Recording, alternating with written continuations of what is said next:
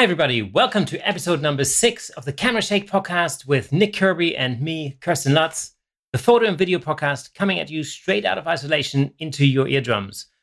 We'll be talking about talk life and knockdown, what's happening in the world outside, and if we're lucky, we'll hit on photography too. But before we get started, please throw us a solid and subscribe to this podcast.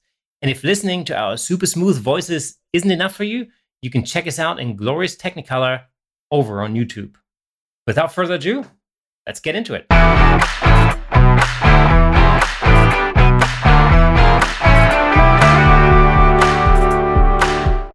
All right, so we're back, episode six. How's it going, Nick? Going all right, mate. It's going all right. I've had uh, quite a busy few days doing our video challenge. Um, so that's taken up an awful lot of time, but hopefully the end result has been has been worth it. Um, uh, yeah, that's really been occupying a lot of my time. Uh, how about you? How's your week been? Pretty much the same, really. Um, the I found this week's challenge really tough. I have to say, um, that was really, man, I did my head in at some point.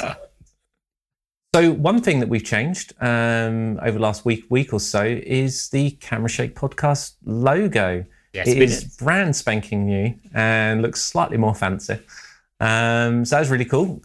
Kay, you you um, you designed that. Um, real real quick, what, what have you changed about it? And you know, is actually is there any are, are there any Photoshop tips in there that might be quite useful to to, to share?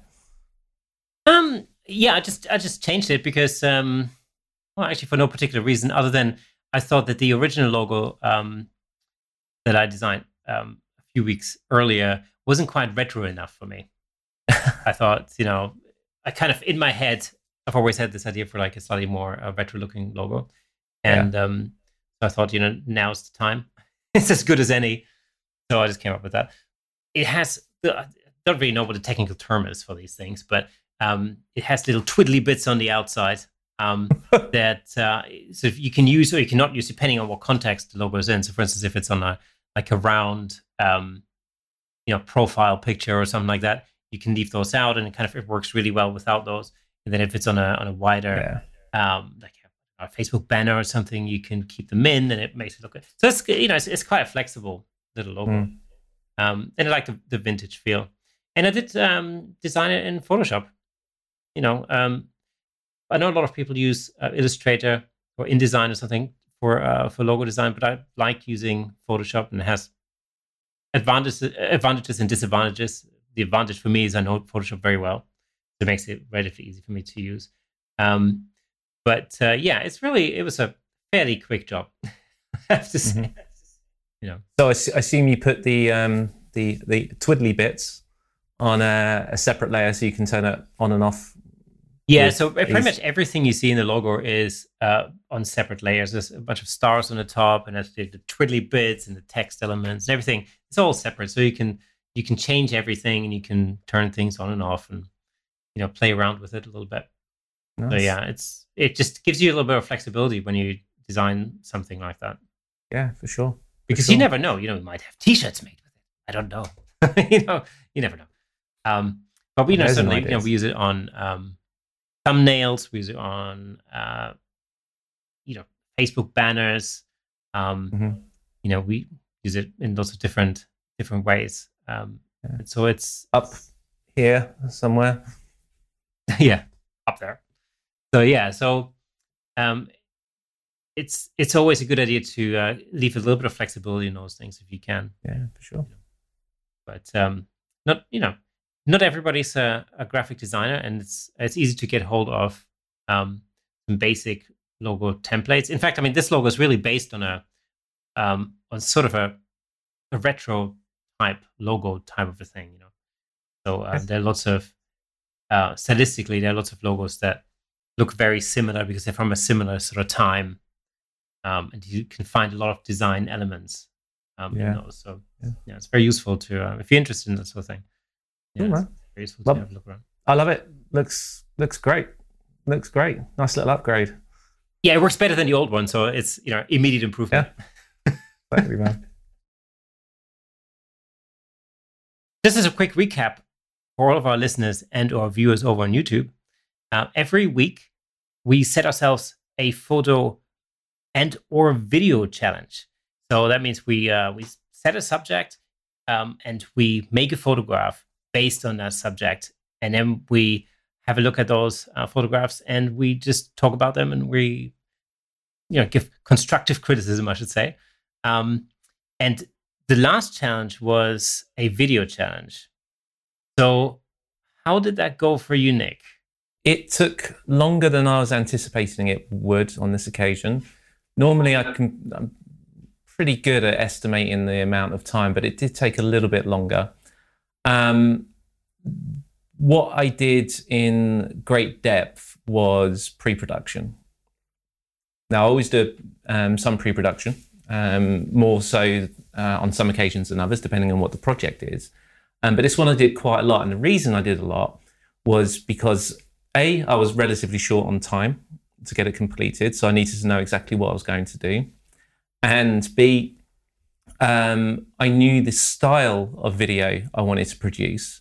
And that was going to involve lots and lots of fast cuts.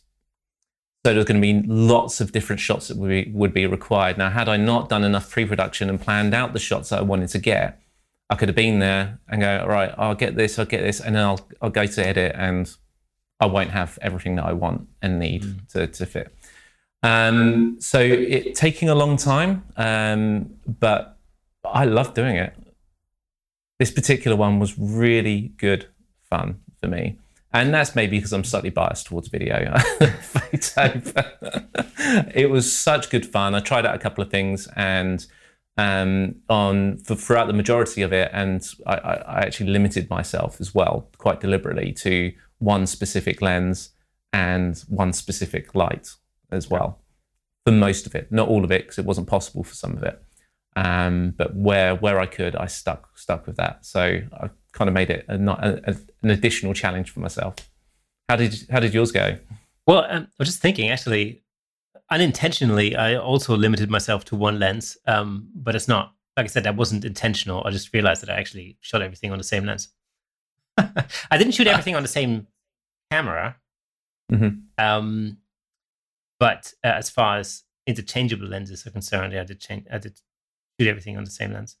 Mm-hmm. Um, so you know me normally when i make videos um, i'm quite big on production notes and on pre-production um, and i like to really detail everything out from you know the main shots the b-roll um, all the other inserts that are needed yeah. and all the other bits and bobs you know uh, special effects um, sound effects whatever um, i like to have all of that um, listed out so then when it when it comes to actually making the thing it's it's just such a time saver you know you spend that time planning in advance mm-hmm. um, and then when it when it comes to shooting it just speeds everything up um.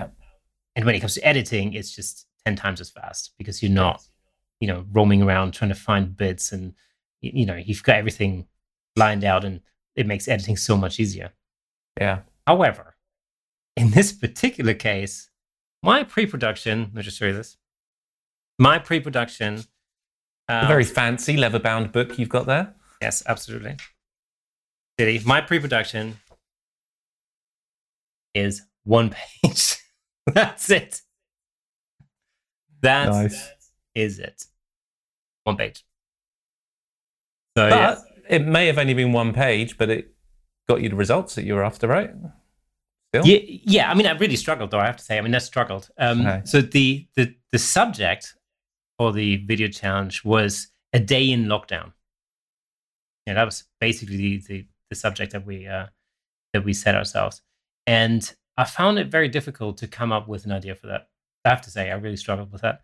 Um, and so, you know, I spent days and days and days mulling over different ideas, and um, and so yeah, I, I was I, you know, I got to the point where I was going to make a video about not having any ideas for a video, you know, um, and it was actually, it, it, was my daughter who challenged me to a race, um, that then gave me the idea, you know, and I kind of thought, well, actually, you know, I might as well sort of integrate that as a as a sort of main idea, as a core mm-hmm, idea, mm-hmm. and then build everything else around it. And then then from then onwards, it was not, it wasn't that hard. So I toyed around with a couple of different ideas when we first discussed doing this challenge. And my my first instinct was to do something in the style of the series 24. And I thought, well, I'd love to do that. But that's going to involve that's going to involve me being in most of the shots to make it feel kind of right. Um, yeah. And now that isn't all that easy on your own unless you're having permanently static shots. And I didn't want that necessarily either. I wanted some some movement in there. Um, mm. So then I started toying around with, okay, what if I do it the majority of it in first person? So the camera is me, and work my whole video around that kind of concept. Mm-hmm.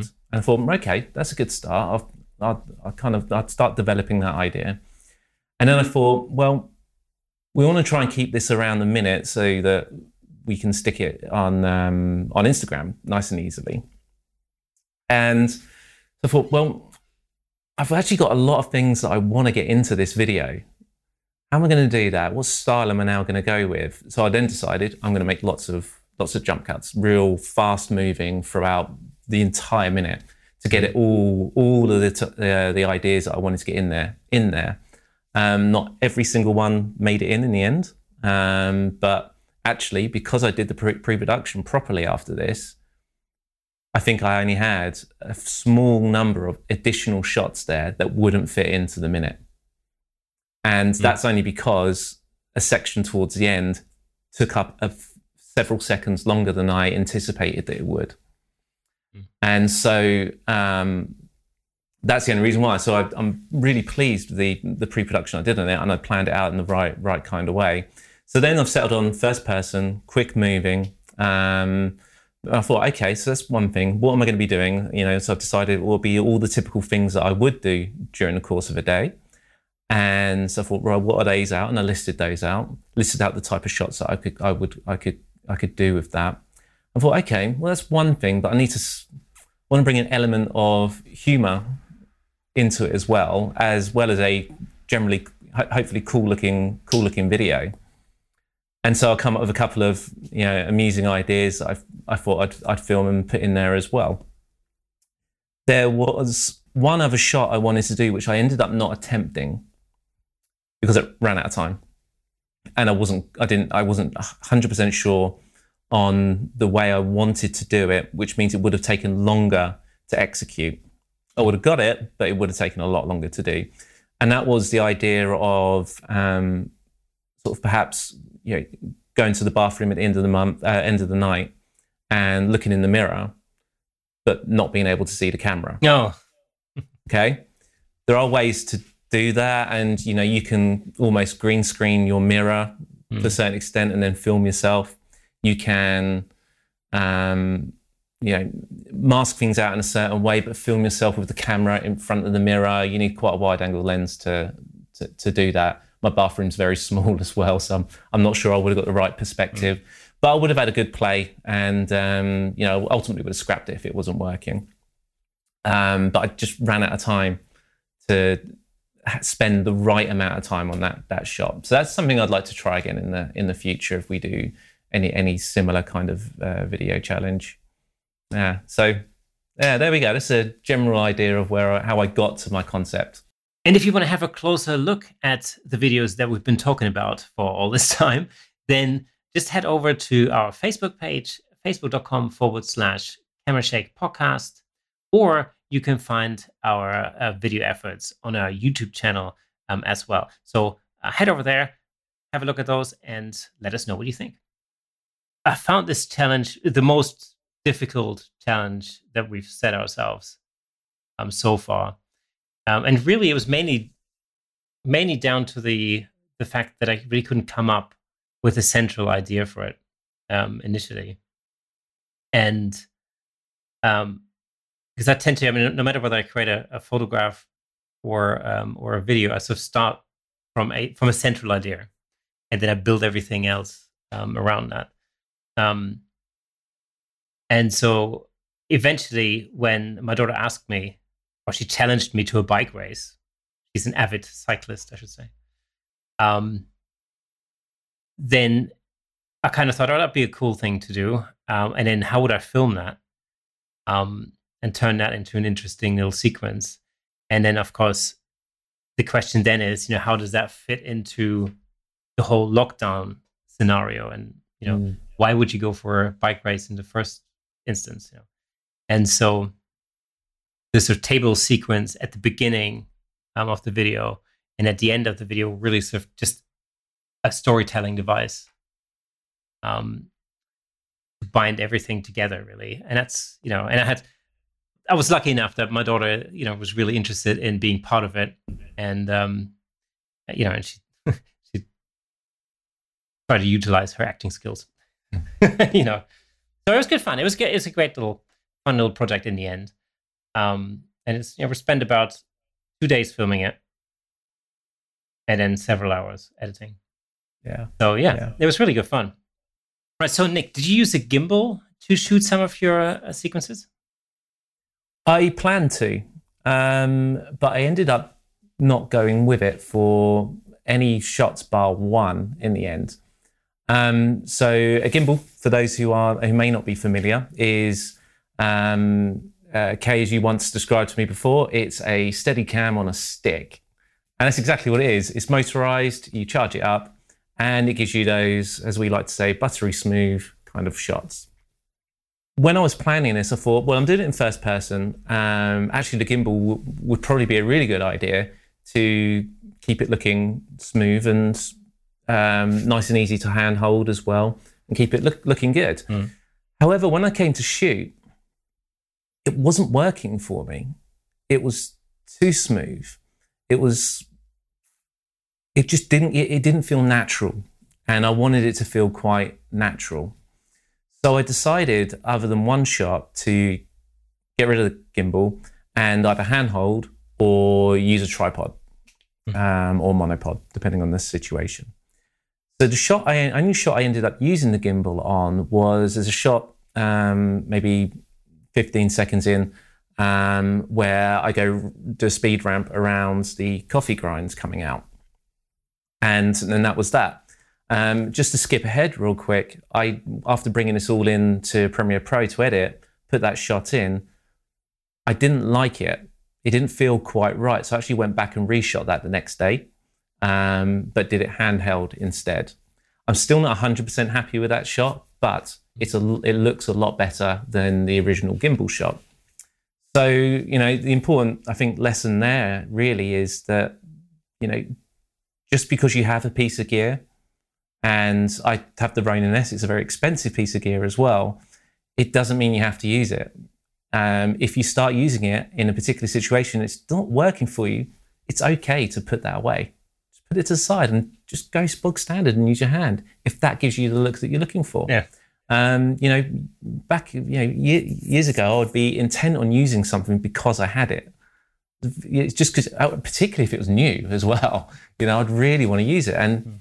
it's just that you have that gear. It's, there are right occasions to use it, and there are occasions where you don't necessarily need to use it. You just need to know what it can produce, and that's the look that you want to you want to actually go for and achieve. I always think the question is always like, what kind of you know what value does it bring to the production? Yeah. You know, and yeah. the thing about Steadicams is um, Steadicams are really, really, really useful because, um, you know, like you said, they provide this smooth movement. Um, and nine times out of 10, that's exactly what you want. The only time you don't want that kind of smooth movement is when you want that slight camera shake in there. And maybe something you might want to, you know, display, maybe some kind of, um, you know, emotional discontent or some kind of, mm-hmm. you know, fear or whatever it is, or unease or something like that and slightly you know slightly shaky footage might actually help you to convey that um, through imagery. So smooth movement um, is often desirable, but it's by all mean is is by no means always what you want to go for when you, yeah. when you create um, a shot. Um, I mean, in my case, I sent I really basically used two different devices. Um, I shot most of it handheld actually. Um, and with, with the exception of the table scenes, which you know there was was a tripod, um, and then I used a drone for some of the some mm-hmm. of the mm-hmm. drone shots in the actual you know bike sequence. Um, the cool thing about that drone is that there's a there's sort of a tracking feature in it that allows you to track um, a subject. Cool. So if you lock that onto, you know, one of the cyclists, if you want, then it'll just track that. And because the the drone has a built-in gimbal, um, the the movement is super smooth and it looks mm. very very cinematic. I mean, in fact, it's smoother yeah. than a lot of the helicopter shots you see from way oh, back yeah. when. you know, oh, so yeah. Um, yeah, it's really really interesting. Um, the weather works. It was. I mean, it's a fun day for us to go out and, and fly the drone anyway. But uh, you know, to shoot these sequences was was really really good mm. fun. So you used your drone. What what camera did you end up using for the for the non drone shots? So my original intention was actually to use um, a Fuji for everything else, um, but the one of the problems with that with that Fuji X100F is, um, although the video actually looks really good straight out of the camera, um, the built-in ND filter will only work when it's in photo mode. It won't work uh, in, in video mode.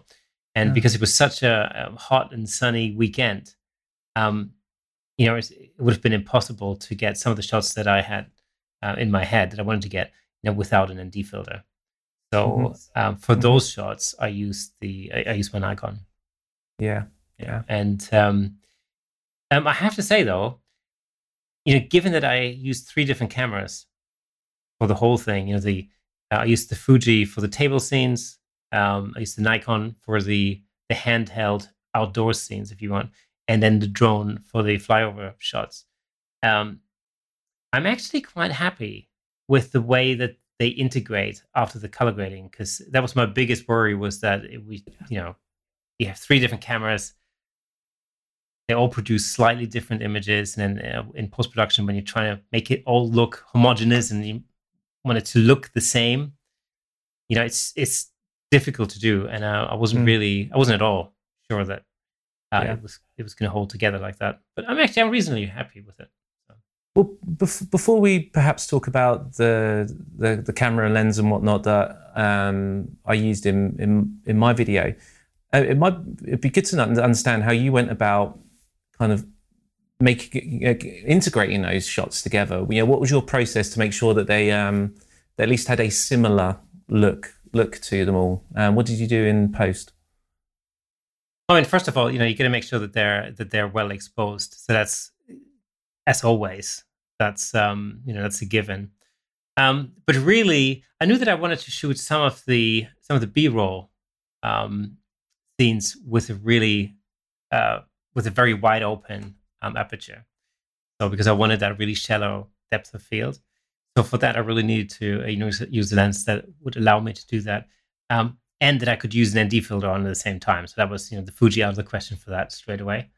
Um, so, um, so I, in the end, I decided to use a 24 to 70 really for most of the handheld stuff because mm-hmm. um, it really allowed me to get the, the focal length um, that I wanted to get. I mean, the other the other thing was that you know we literally took our bikes um, out into the prairie, so you know it, it was limited or limiting in the amount of gear that I could actually take you know, so I had to basically fit everything into one backpack, you know. Um, so, um, so yeah, that, that was really that was the process for most of the uh, most of the handheld scenes.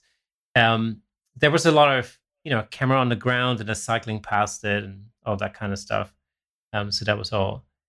I mean, it's relatively straightforward.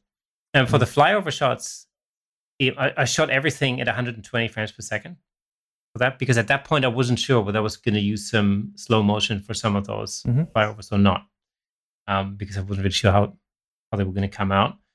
Um, and it could have been cool with some of the follow shots, but I think in this particular uh, video, one of the targets that we had set ourselves was to you know to keep it around about the 60 second mark, and I miserably failed with that. I think it ended up being like you know a minute 27 or something long so that was a fail but um but it also meant that you know i couldn't really have extended slow motion sequences because once you've mm-hmm. got two or three of those in your video you know it really adds to the overall length um, of it so i kind of decided to actually speed things up rather than slow them down in the end. hmm Um, but uh, again, because it was so bright and, and, and sunny, as far as the drone was concerned, I have a special set of ND filters for the uh, for the camera on the on the drone. So you know, I had to basically stop all that down as well because Mhm, it was mhm. punishingly hot. Yeah. it was literally desert conditions when we went out to to film that. So, um, and then um, I still got the Fuji in for the for the uh, the exposition um, scenes, like the table scenes at the beginning and the end, just mainly because I wanted to. and the funny thing was, um, you know, for those of you who are familiar with uh, videography, you tend to, if you can, want to um, film in a log or at least a flat profile on your camera, and- and you can do that both on the Nikon and on the drone. So that's the one thing that kind of links those together. When it comes to color grading in post, that's your real advantage because you're really starting from a really low contrast Mhm. kind of starting point, and you can build the image up um, from there. Um, with the Fuji, you're really uh, using one of the kind of uh, picture formats that they, you know, picture profiles, I should say, that they uh, um, that they've built in. And so again, I wasn't really sure how that was going to integrate, but yeah, I was really surprised. That worked straight away. Yeah. no problem there at all.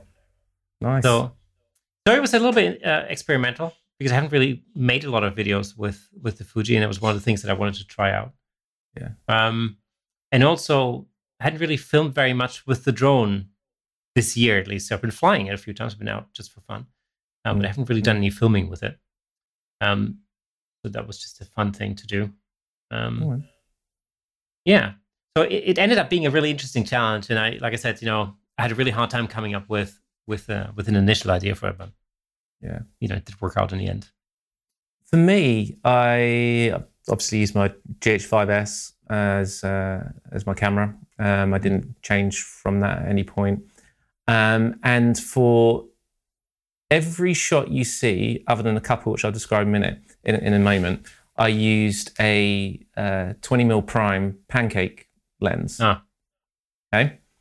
And the reason for that is because it is because it goes down to a 1.7 Mm. um, aperture, as opposed to my uh, my other um, Panasonic lenses, which go down to 2.8. And I wanted more more sh- uh, a shallower depth of field for this video wherever I possibly could. Um, so that's what I went with. I used that for everything, and then because it's a prime, it was reliant on me getting close to the object that I was filming. It was reliant on me to put everything where I needed it to be, rather than having the luxury of um, you know being able to zoom in or, or zoom out. Um, so that was a nice nice challenge, and I love the look of that lens. It looks different to my other lenses. It does feel ever so slightly more cinematic to me. Um, that could be completely false, but that's the impression it gives me. And if it, that's another thing. If that piece of gear makes you feel good, you're going to produce something better from it because you're feeling good about it straight away, and it's just it's just a natural reaction that you get to something, right? So that's why I stuck with stuck with that lens all the way all the way through it until I got to the shots that I needed to do outside.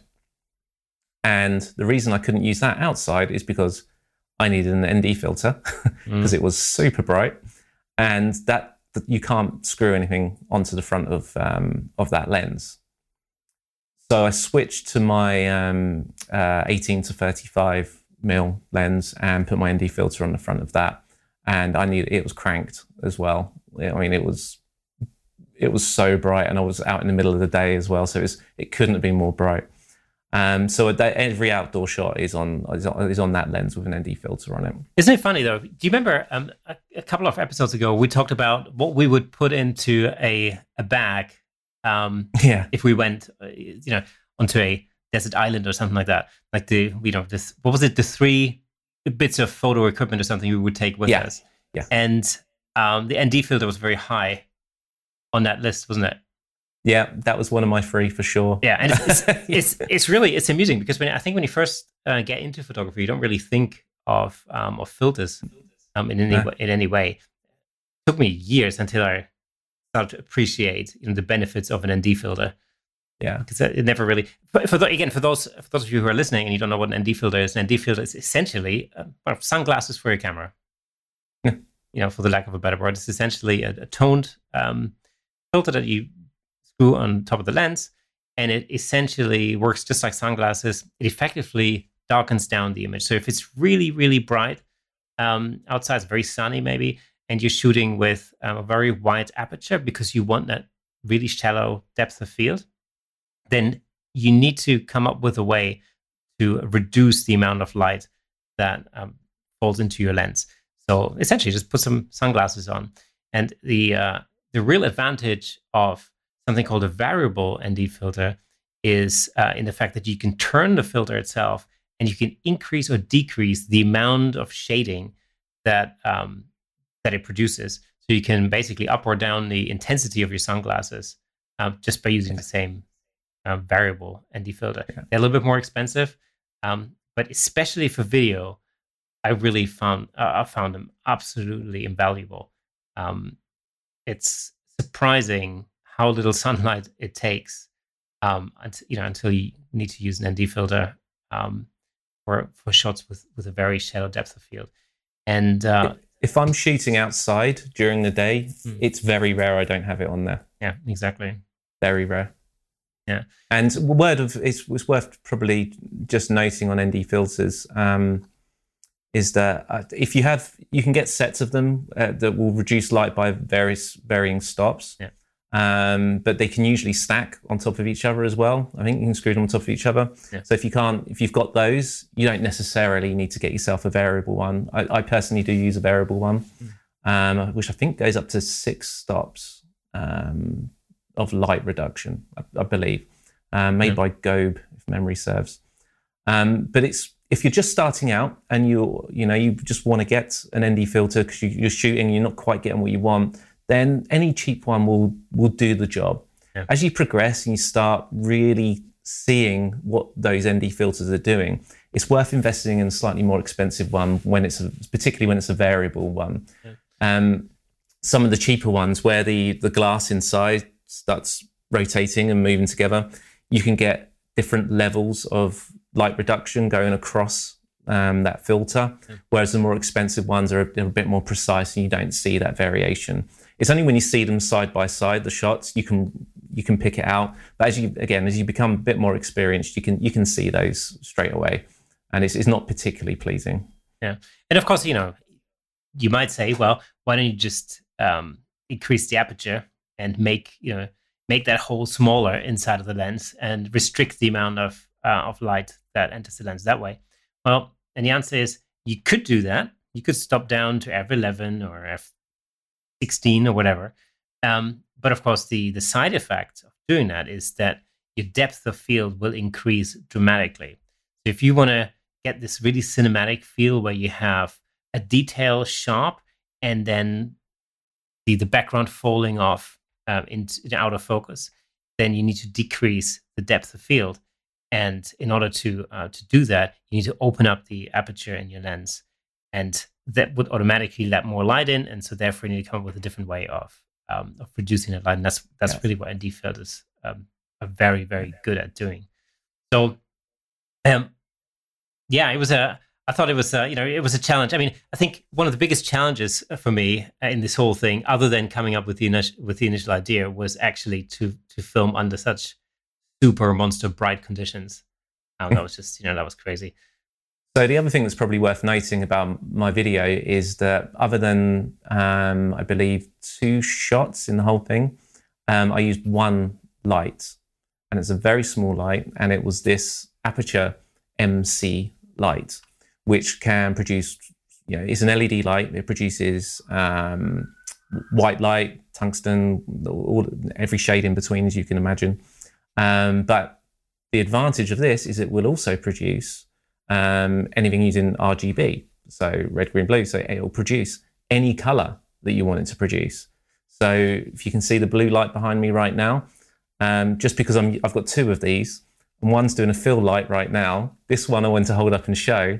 So I've got a different light entirely behind me right now, but this would typically be producing that blue light behind me. The, uh, the MC light that I've got over this side doing the fill light is producing um, five, five, uh, yeah, 5500 Kelvin. So you, you can see the uh, what, it, what, what it's able, able to do. So for nearly every shot, it was set to 5500, and it has to be really close on a lot of it because it, it it's got a lot of power for the size of it. And they're But bright as hell. huh? They're bright as hell. They're really, really bright for the size of it. But to br- uh, to light a scene, it struggles. It will struggle a little. Mm. Um, so it needs to be pretty close. Um, I had some diffusion on it, on it as well because it comes with a nice kind of um, rubberized type diffuser to go diffuser to go over the top. Um, and then the scenes where it's kind of um, it's nighttime. Um, obviously, all the lights were off. You know, curtains were down, drawn, and so forth. Needed some light to be able to see what was going on. So I actually set this to a you know somewhere in between tungsten and white, and had that above just shining down. So it gave a more of a glow than uh, anything else. Mm. Um, felt a bit more nighttime-ish. Um, could have said it's kind of moonlight style color, but it didn't feel right knowing that the curtains would have been closed. So I went with a warmer um, type of light, type of light there. But every single shot Yeah. had that on it. The cool things Well about these lights, I think, is uh, they're, they're magnetic, aren't they? To the point where you can all, you can, almost can't pull them off. They're really strong. Yeah, I love the magnets lights. on the back are astounding. Really good. Yeah, really, you can really stick good. them to anything, anything metal. Yep. So you get so the, options you've got. You've got the usual kind of um, a screw mount at the bottom. Hmm. You've got the strong magnets on the back, um, but they also provide you with um, like uh, like tongue and loop. Is it is that what they're called? Um, like Velcro style. The M is it M three? The really really t- tough stuff that you can stick onto the back and then stick that somewhere else if you you, you, know, you want to be able to put it on and Uh, take is, it off. is it like industrial Velcro? Yeah, That kind of yeah, stuff, right? exactly. I'm sure it's called M3 or M5. I, I forget now. Yeah. Um, it's the same stuff I use on my pedal board, funnily enough, for, for my guitar. yeah. Um, the other really cool thing about this was that um, you know it, it it's got some effects modes on it as well. So like it can produce what looks like an, a TV flickering or a light bulb faulty really? or a fireworks or a bomb going off explosion that kind of stuff right? Um, probably we'll find a use for some of those at some point. Just an extra little feature. And then the the, the great part about it is you they connect to your phone. And so you can with their the Aputure app you can control every attribute to do with it. So you can change the colors you can go from white to tungsten to um, you know your red your blues your greens your yellows your orange whatever it might be. You can change the intensity of it as well. You can turn the lights on and off from it too and you can save them as scenes so they connect. You can connect multiple. So i've got both of these connected to my phone and at the time i didn't have it connected but now my 300d is also connected to that app so all i need to do in a typical setup bearing in mind i've got a slightly different light behind me today is i can just set these up open my phone open that scene and no matter what they were set to previously if- i use them for something else they go back to all the settings i need them to be at wonderful you know, I think one day our brains will be connected to our phones. It's like everything these days connects to your phone. It's like, you know, your home, like your, I don't know, light bulb in your living room, you know, your fridge, like Yeah. everything, um, your car, whatever.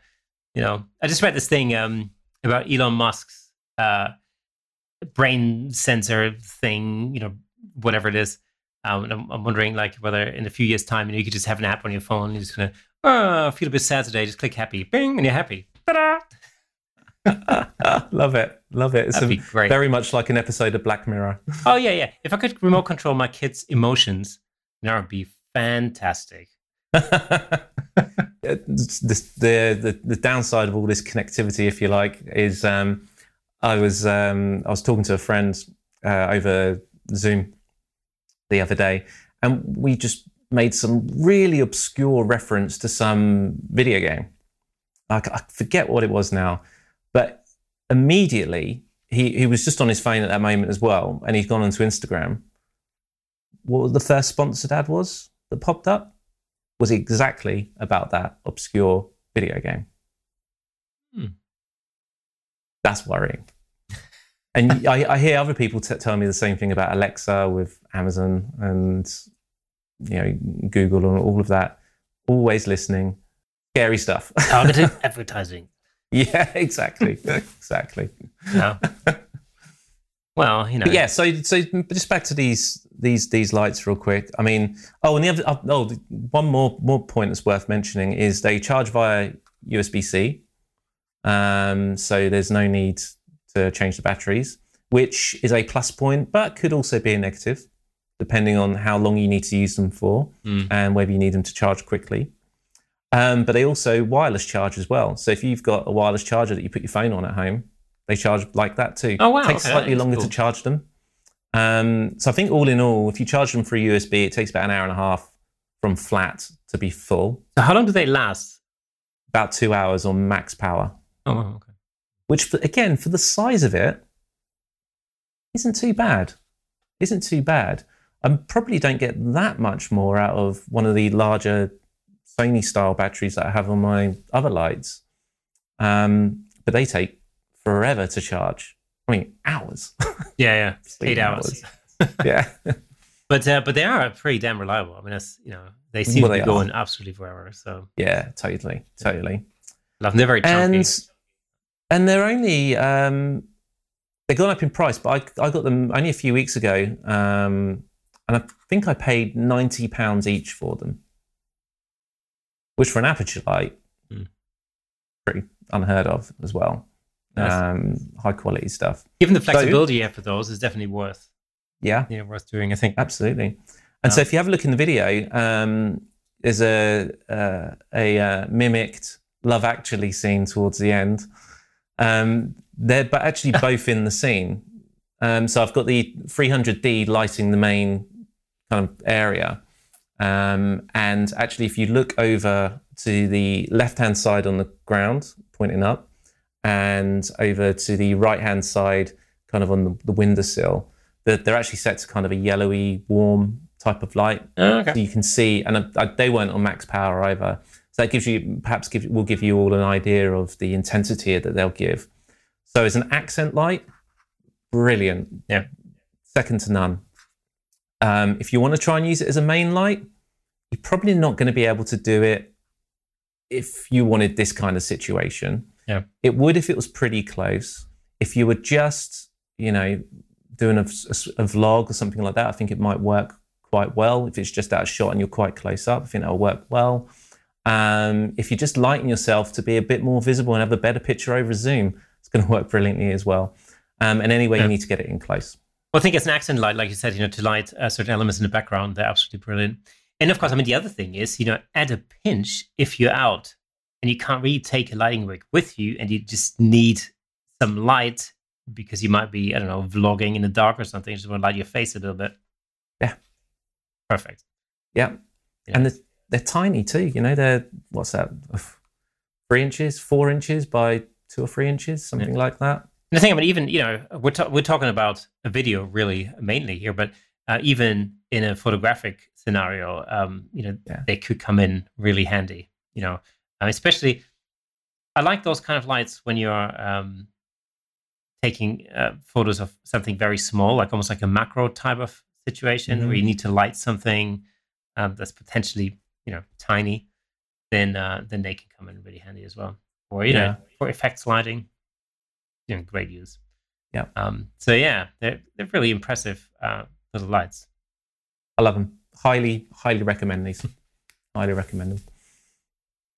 Right now, talking about pictures, um, here's a funny thing that I came across uh, this week, um, and I thought I sort of have a chat with you about it because somebody stole one of my photos. Huh? Really? Yeah, yeah, somebody stole. I shouldn't laugh, but it's not not every day that happens. No, not every day that happens. Um, in fact, it hasn't really happened to me at all like this uh, before. But um, I was looking on a bicycle website um, last week because I was looking for a bike for my wife, and I came across a picture of myself on a Dutch bike. A photo that I took um, about six years ago, and uh, I took it at the time just for fun. It was almost like a self portrait type of thing because I had just bought said bike from said company. And uh, it was just a little bit of fun. And at the time, I put it on Facebook, as you do. Um, and I think for at least for a short while, I had that photo on my website um, under the you know the portrait section of that website. Um, and so yeah, I was really surprised to find myself or photo of myself on this bike website, and I would have almost felt flattered if it hadn't been for the fact not only did they have my photo on there, but across the photo it said Ben, California. now it's definitely a photo of me. My name's not Ben, and that photo was definitely not taken in California. In fact, it was taken in uh, Leighton Buzzard. what can I say? The California of England. Yeah. yeah so I found that really bizarre. Um, I don't know what, what do you think about that, but um, you know the funny thing about this is, had they contacted me and asked me whether they could use that photo on their website, um, I would have probably said yes. You know, because actually I love their bikes, I love their product, so I wouldn't have had a problem with it at all. You yeah. know, I would have probably felt quite flattered to be asked. Um, the thing that kind of you know that I find weird is the fact that um, they didn't contact me at the time, and they just try to hide the fact by using a totally false name and location. It's just it's just very strange.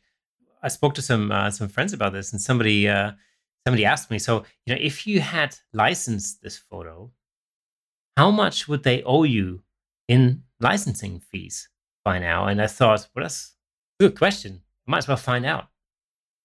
So I went onto the AOP website, the Association of Photographers, and they have a, a licensing fee calculator on their website. And uh, the way uh, photo licensing works is essentially it's based on three elements. Uh, so when you license a photo, you license it for use in a certain territory. So, for instance, Europe or the UK or worldwide, for example. Um, and you license it for a duration. So that could be for one year, or for two years, or for three years, and so on. And then you license it for a particular use. That could be uh, used in print media, it could be used, uh, used on a company website or in social media or internet advertising or whatever. Mm-hmm. So you specify um, those uses. And, uh, and so based on that, you can then calculate how much um, the license fee should cost. So as a you know as a photographer, that's a really useful tool because if you're ever in that situation, in particular when you work with uh, with corporates, then uh, that's you know again it's a, it's a really useful tool um, to have because licensing is often something that people tend to forget about. You know, because you mm. think of doing a photo session and you think of being paid for this particular project, um, what a lot of people tend to forget is the fact that your photo can still generate income after the initial session. So a good example would be, you know, you take uh, you take photos for a company, you charge them this much for the company uh, for for the photo, and then a year later they decide to use that particular photo for a advertising campaign and put it all over town on billboards, for example. So at that point, your work generates further income for the company. And so therefore you have the right to, you know, to license that photo. So what you would technically do, what you should do is really you should have the license uh, component built into your initial project. Um, but so anyway, so in this particular case, given that um, I took this photo six years ago. Um, I just assumed that uh, you know they had it on their website for the last six years, and by punching in these parameters into the license fee calculator on the AOP website, it's really interesting uh, what result I got in the end. So I basically thought about you know six years. Um, it's on their website, so I'm assuming it's worldwide coverage. Um, and again, in terms of use, you know, it's on a company website and I said, you know, social media, so on and so forth. So guess what the end result was? Guess how much money this company would technically owe me in unpaid licensing fees? A, a few bikes worth? a few bikes worth, yeah. Yeah. Oh God, I'm I'm not sure. I'm not particularly up to speed with licensing costs and things like that. Um, I don't know. So the total came to fifteen thousand seven hundred and fifty pounds. okay, it's about 10 grand more than I thought it might have been. Wow. Wowzers. So yeah, so that's that's the money that that's the kind the sort of income that you w- would lose out on as a photographer if Yeah. you didn't license um, your work. Um, so I highly recommend to have a look at uh, photo licensing. And again, you can go to the AOP website. Um, we'll throw a link on um, on Facebook for you there. I guess one of the real tricky parts of everything licensing related is um, how do you know someone has or is using your image without licensing it from you or without gaining your permission? Um, like you, you didn't find out about this photo for potentially up to six years. What you know, could, you know, what options do people then have? How do you determine how long it's been there, and etc. cetera, et cetera? Can you keep an eye on all your photos all the time? It's that's where I think it becomes quite challenging, or you can let it become quite challenging.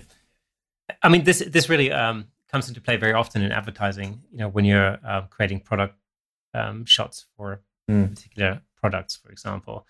Um, so in advertising, I mean, it's very rare that uh, images in advertising are used. You know, years and years and years after you've taken them. That's just due to the fact that you know you would take images of of products that are being advertised right now you know um so i mean that's a nine that's probably true nine times out of 10 Mhm. um so it's relatively easy to um to set these licensing parameters you know typically you'd license a photo for a year maybe two, maybe two years you know. You stipulate the territory so whether it's you know whether it's a, a national advertising campaign in the uk for example or whether it's an international uh, campaign or whether it's you know something that's used in asia or whatever it is. Um, and uh, and then you define the type of use so for instance whether you know that image is used in print media or whether it's used in print advertising or whether it's used um, online or whether it's just simply you know supposed to be used uh, on the website. And of course, these things can change. And this is where you know licensing comes in. If you want to know more about licensing um, and licensing your photographs, then check out the AOP website. So the AOP is the Association of Photographers. And the website is the-aop.org. Just check that out. There's lots of really useful information on there. Cool. Did you see that um, Canon released some free software recently to enable your the a Canon DSLR to be used as a webcam?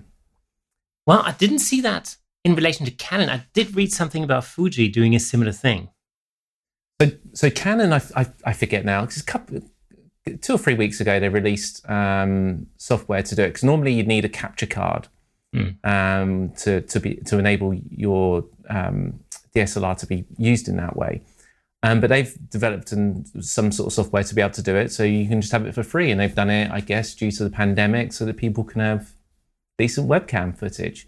Now, initially, that was just for Windows machines, but they just released the Mac version as well, um, which is great. You know, I'm not that I use Canon, but I'm on Mac, and I most people that are, uh, I know use Mac too. Um, so they'll be using their Canon uh, Canon cameras for that. But I, I saw the Fuji thing too, um, and they've just done exactly the same thing, which is fantastic. However, I know you use Mac; it's only for Windows. Ah, no. Currently, only for Windows, but they've only just released it. So uh, give them a short while, and I'm sure the the Mac version will be out as well. It's such a no-brainer, though, isn't it? I mean, I mean, come on, like using your DSLR or your your mirrorless camera as a webcam, it's such a no-brainer. Yeah, Why Yeah. has it taken so long? I know, and I don't want to. I don't want to go and spend a hundred quid on a capture card to be able to. No thanks. That's. Just, I don't. I'm not that desperate to use it, but it would be nice to have the option to be able to use it. So Panasonic, Nikon, pay attention. You can, you know, in a time when you can remote control your camera from your phone wirelessly, Yeah, you can't use it as a webcam. I mean, what is? yeah. The, the next best free option you could do if your camera has software that enables live view on your phone or on your your laptop is then to screen share that piece of software. It's going to look rubbish, but that's the best you're going to be able to do at the minute. Yeah. Uh, But yeah, it's cool. Just a, a little side that I, I noticed. Um, thought it's quite useful to know if you haven't seen it and you've got those cameras. Well worth using it. You know, that's actually one of the reasons why I haven't got myself to buying uh, like a standalone webcam. Mm-hmm. You know, because the the built-in uh, webcam in my laptop is not particularly great. Um, no, me either. You know, but I'm I'm really affronted by the thought that I should spend more money on yet another external little camera. You know, when I've got a whole bag full of extremely expensive, super awesome pro camera gear right there. this just doesn't make any sense. So, no. So I have that said, I have to say I did um, for the first time buy a webcam uh, a few weeks ago, a, a Logitech. I don't know, I don't know, whatever it is. It's about ninety quid. Yeah, um, ninety pounds, and it looks great. I mean, I have uh, to say, you know, it's like the image from your like when we're um, zooming or FaceTime or whatever. You know, your your actual image since you've um, plugged that new webcam in is vastly improved. Yeah, it looks it so much better. And now that we're over Zoom constantly at the moment, I thought, well, I may as well give everyone a slightly better experience of looking at this wonderful face. And um, but you know what I've used most out of uh, what I got from with that camera? What's that? I'll show you. This tiny little tripod that came with it. it's amazing. It's absolutely fantastic. So now this is this holds one of those Aputure lights as a as my fill light now. Great. it's the little things, right? That's it, yeah. What really caught my eye this week is that no other than Joe Rogan is leaving YouTube for Spotify. Yeah, I saw that. That is incredible. So for those of you for this one person on this planet who doesn't know who Joe Rogan is, Joe Rogan is uh, probably the world's most successful podcaster. Um, he's a TV personality um, and a former t- you know TV host and uh, uh, martial arts commentator and so on and so forth. And he uh, started a, a, podcast some years ago where I think initially he was just sort of you know chatting with his mates sort of thing um, and has developed into the world's biggest um, podcast. I think he has, just to put that into perspective, you know, so the Joe Rogan podcast has 150 million downloads per month. 150 Crazy. million downloads per month. That is incredible. You know, for some, you know, spoken from the perspective of somebody who's just launched a, a little camera podcast, um, 150 million downloads uh, per month is just insane. You know, having said that, you know, his podcast has been native to YouTube and, uh, you know, mm. Apple Podcasts and so on and so forth. So there's uh, the audio versions and the video versions and so on and so forth. And, um, and that's all going to go. That's all going to go. He's, he's it was moving his entire operation to Spotify. And it was a massive deal as well, wasn't it? 100 million. Huge. 100 million US dollars. So now this really caught my eye because I thought, well, first of all, why would you do that? Is the? I mean, 100 million is a lot of money. Don't get me wrong. You know, that would probably tempt most people. you know, but uh, but I just think like, you know, Spotify, an audio platform. What about all the? Because I watch um, the Joe Rogan podcast. You know, pretty regularly, I would say, and I enjoy the the YouTube uh, video version of it. Uh, mm-hmm. Most of the time when I have, you know, when I have the time, um, unless I listen to it in the car or something but I would say probably the majority of the time I would probably rather watch the video, um, you know, the video version of it. So get this right. So Spotify are going to build a video platform just for this podcast. Isn't that that's crazy? I find, I wow. find that crazy. And uh, that, I mean, it's not the first time this has happened. I don't know if you remember um, Howard Stern a few years uh, moved his um, his uh, radio show to mm-hmm. uh, Sirius FM, and uh, it, it's went behind a paywall.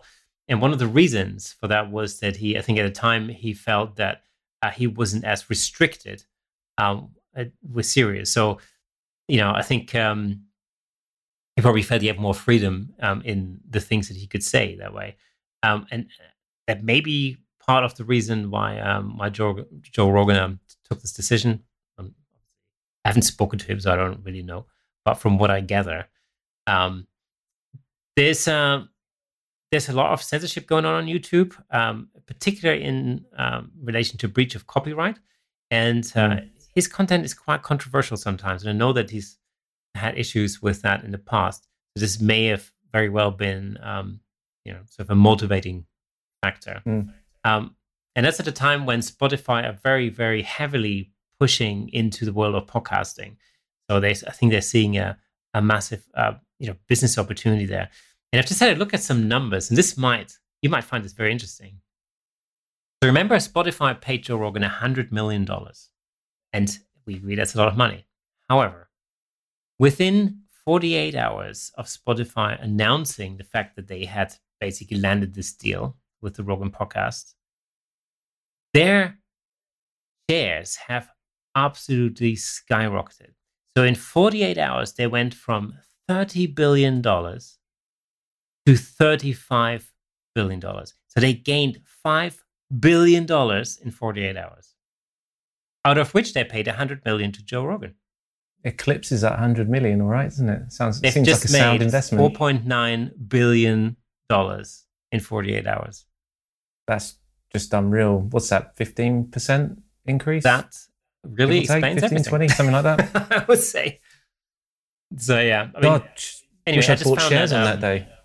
I find I find it really remarkable. I, to be honest, I, I, couldn't really believe when I first um, when I first read it. But well, I wonder, given how many downloads he does have every month hmm.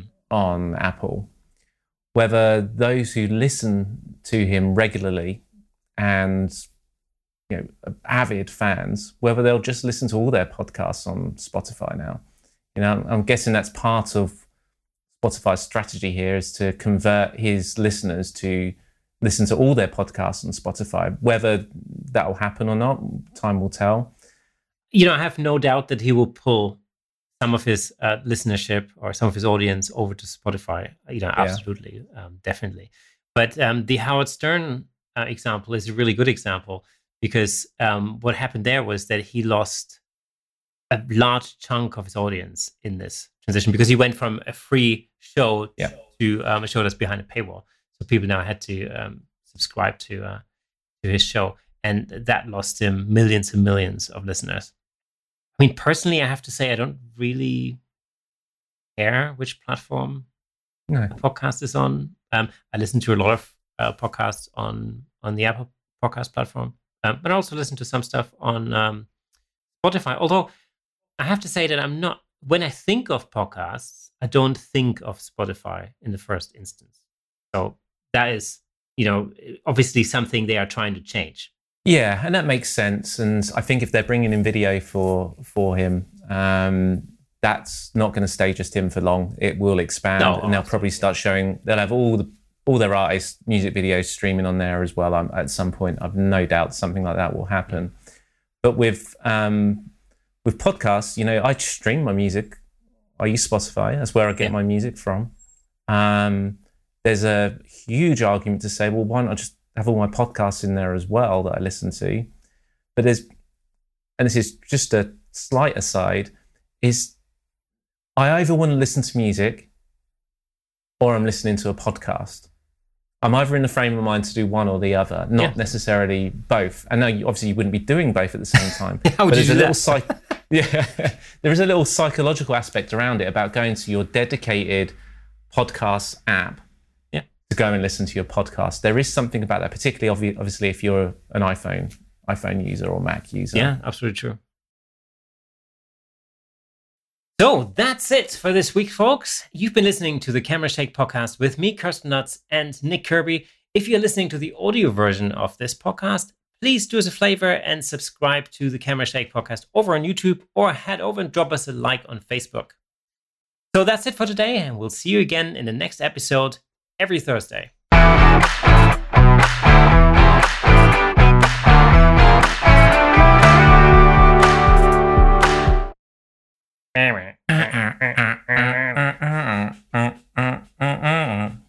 What catchy riff?